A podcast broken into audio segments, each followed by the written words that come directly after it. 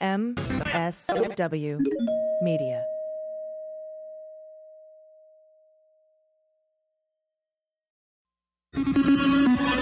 News with swearing. Daily beans, daily beans. Daily beans, daily beans. Hello and welcome to the Daily Beans for Thursday, October 17th, 2019. Today, Trump's letter to Erdogan, McKinley testifies, Lev and Igor arraignment is pushed, Bill Taylor testifies, new evidence Trump committed fraud, Rudy's counterintelligence investigation, no vote on impeachment, and Pence obstructs justice. I'm your host, AG, and it's just me today. Travel day. Um, we're on the road in New York, so I'm going to do a little mini beans for you. I know we said that there might not be a show, but I just wanted to put some headlines together for you. Please follow us on Twitter at Daily Beans Pod, and you can become a patron and get ad-free episodes by heading to patreon.com slash the Daily Beans. Um, let's just uh, jump in real quick here. First of all, the House passed a resolution today condemning the withdrawal of Syrian troops by Trump. They passed it 354 to 60.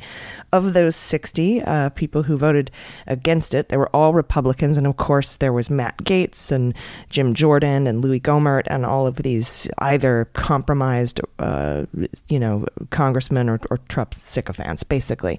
Uh, and today the U.S. military bombed its own ammunition base in Syria to prevent it from falling into enemy hands.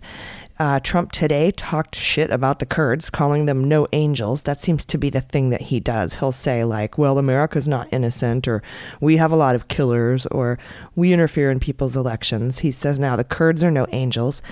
Uh, and we now know that Trump made this decision without consulting the national security team, his national security advisors, his generals, Joint Chiefs of Staff, the Pentagon um, the State Department, the guys in charge of CENTCOM, um, uh, no one. He didn't consult anyone. So that's where we are.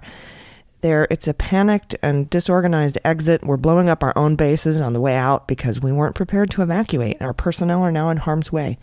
Um, that makes me very angry because the president thinks he knows best. He just does what he wants. And um, now he's saying, or what Putin wants, if you think about it. And now he's saying a Turkish incursion is not our problem, it's not our border.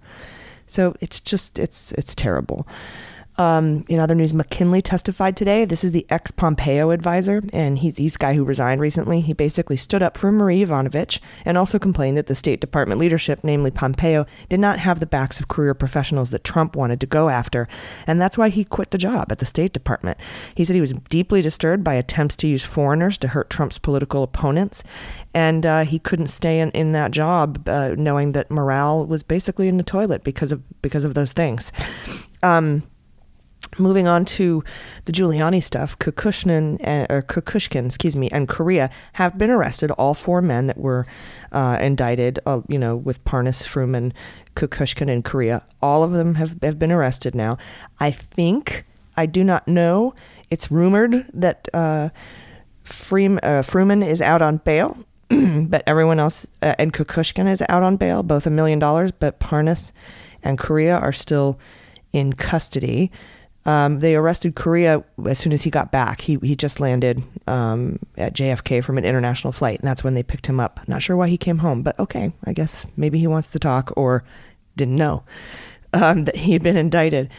Uh, so we're now learning that Parnas and Fruman have been under investigation since at least February, along with Giuliani. That's according to a lawyer who's representing some of the folks in this case. So this is a replay of 2016 um, with Giuliani Parnas and Fruman instead of Manafort, Cohen, and Prince.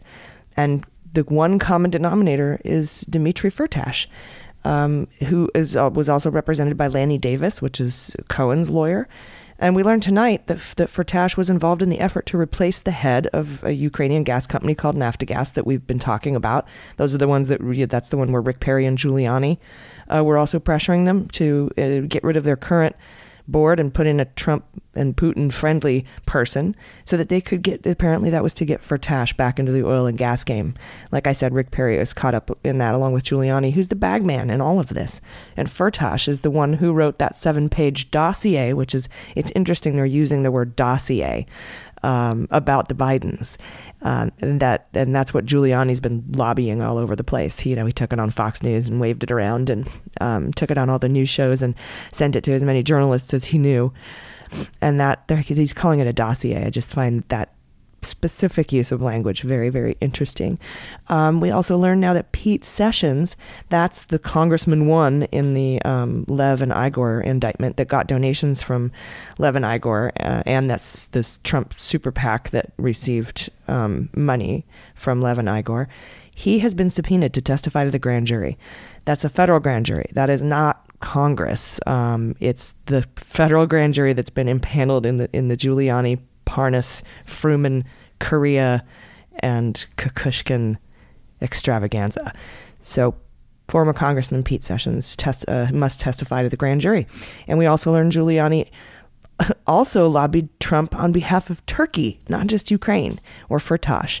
Um, basically, Giuliani pressured Trump to extradite Gulen, um, which is exactly what Bijan uh, Rafiekian, or known as Bijan Kian, and now Flynn, as an unindicted co conspirator, were guilty of lobbying on behalf of Turkey without a license, so to speak, without registering under the Foreign, Agency, Foreign Agents Registration Act.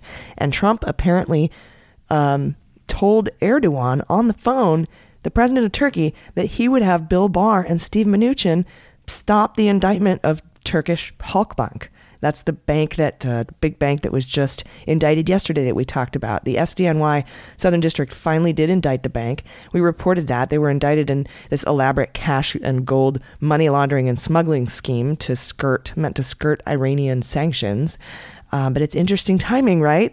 That after Bill Barr is thrown under the bus by Trump by naming him in the Ukraine call, and then again in the Halkbank case uh, the Southern District of New York uh, indicts the bank and Lev and Igor, and soon to be Giuliani. It has to be soon.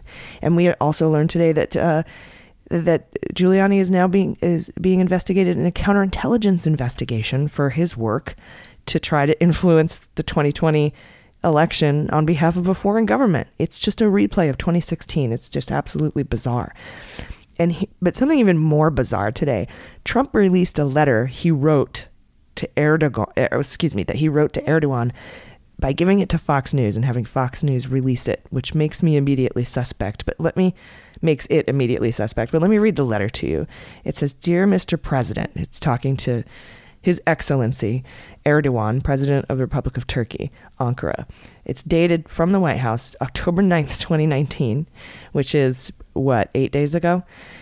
It says, let's work out a good deal. You don't want to be responsible for slaughtering thousands of people, and I don't want to be responsible for destroying the Turkish economy, and I will. I've already given you a little sample with respect to Pastor Brunson. I have worked hard to solve some of your problems. Don't let the world down. Uh, you can make a great deal. General um, Mazloum is willing to negotiate with you, and he is willing to make concessions that they would never have made in the past. I'm uh, confidently enclosing. No, I'm confidentially enclosing a copy of his letter to me, just received. History will look upon you favorably if you get this done right, the right and humane way. It will look upon you forever as the devil if good things don't happen. Don't be a tough guy. Don't be a fool. I will call you later. Sincerely, Donald Trump. Um, a lot of people posted this on Twitter, and people thought it was a joke. Nobody believed this was an actual letter from the White House. And guess what? You can count me in on that. I do not believe this is real. Uh, I believe Trump wrote it, and I believe he gave it to Fox News to release, but I don't think he wrote it on October 9th. I think he wrote this after the fact to make it look like he didn't just make one of the biggest uh, foreign policy fuck ups in the history of the world. I think I think he wrote this after the fact. I put beans on it. Um, we don't have any reporting that says that, um, but I just feel in my bones that this is a cleanup effort uh, on his behalf. Like, look at this beautiful, perfect letter I wrote on October 9th before I was, you know, had to pull the troops out of out of Syria. Um, it's just what deal he's talking about. Who the fuck knows? I will call you later. It's just, and I think that I will call you later. It makes it look like he's trying to predate this letter. Do you know what I mean? Like, because he did call him later. So he's trying to throw something in there that says, look, I said I'd call him later, and I did. It, it- the timing is it adds up. I think this is all bullshit. I really do. Call me crazy, um, but I have a feeling a lot of people are with me on that. Um, great news also today. Bill Taylor is going to testify next Tuesday. Bill Taylor is the man I've been waiting for. He's this. He has apparently hired the same lawyer as McKinley. That's the State Department guy who resigned last week and, and testified today. That lawyer's name is Bellinger. He's an old GW administration advisor and he's a never Trumper. But Bill Taylor, I think, is going to testify to the quid pro quo. He was the one who sent the text messages like, you know, I- don't think that we, are we now conditioning White House visits and military aid on on investigations to which Sondland, who's going to testify tomorrow, said, "Call me."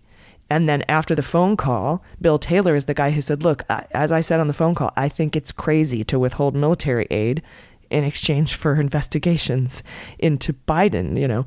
And that's when there was a 5-hour break and Sondland came back and texted, you mischaracterized Trump's thing. There's no quid pro quo. It's perfect call. No quid pro quo.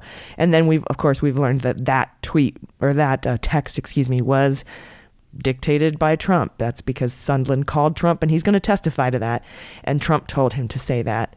Uh, and I think he's also going to testify that he doesn't know of any quid pro quo. He's just saying what the president said. He's the deliverer of messages.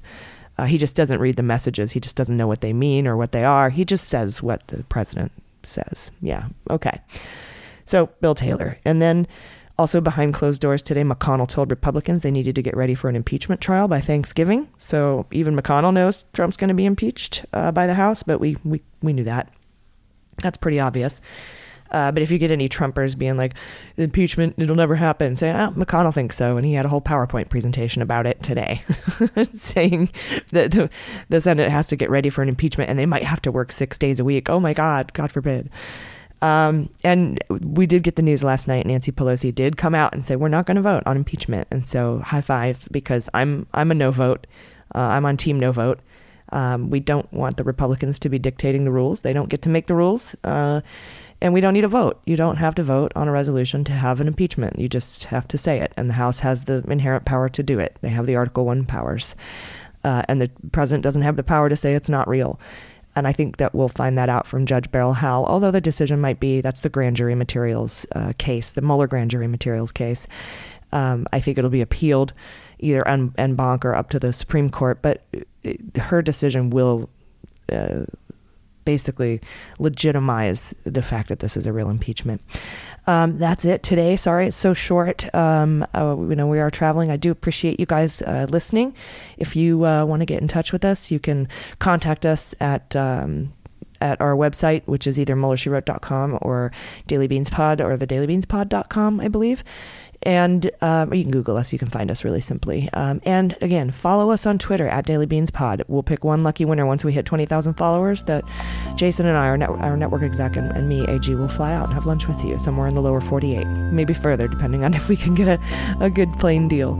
Uh, so anyway, thank you so much, guys, for, for listening. I really appreciate it. Please take care of yourselves, take care of each other, take care of the planet, and take care of your mental health. I've been AG, and them's the beans. The Daily Beans is produced by AG, featuring Jaleesa Johnson and Jordan Coburn, and engineered and edited by Mackenzie Mazzell and Starburns Industries. Our marketing manager is Sarah Lee Steiner, and our merchandising manager is Sarah Hirschberger Valencia. Fact checking and research by AG, Jaleesa Johnson, and Jordan Coburn, with executive assistance by Amanda Reeder. Our music is written and performed by They Might Be Giants. Our web design and branding are by Joel Reeder with Moxie Design Studios, and our website is dailybeanspod.com.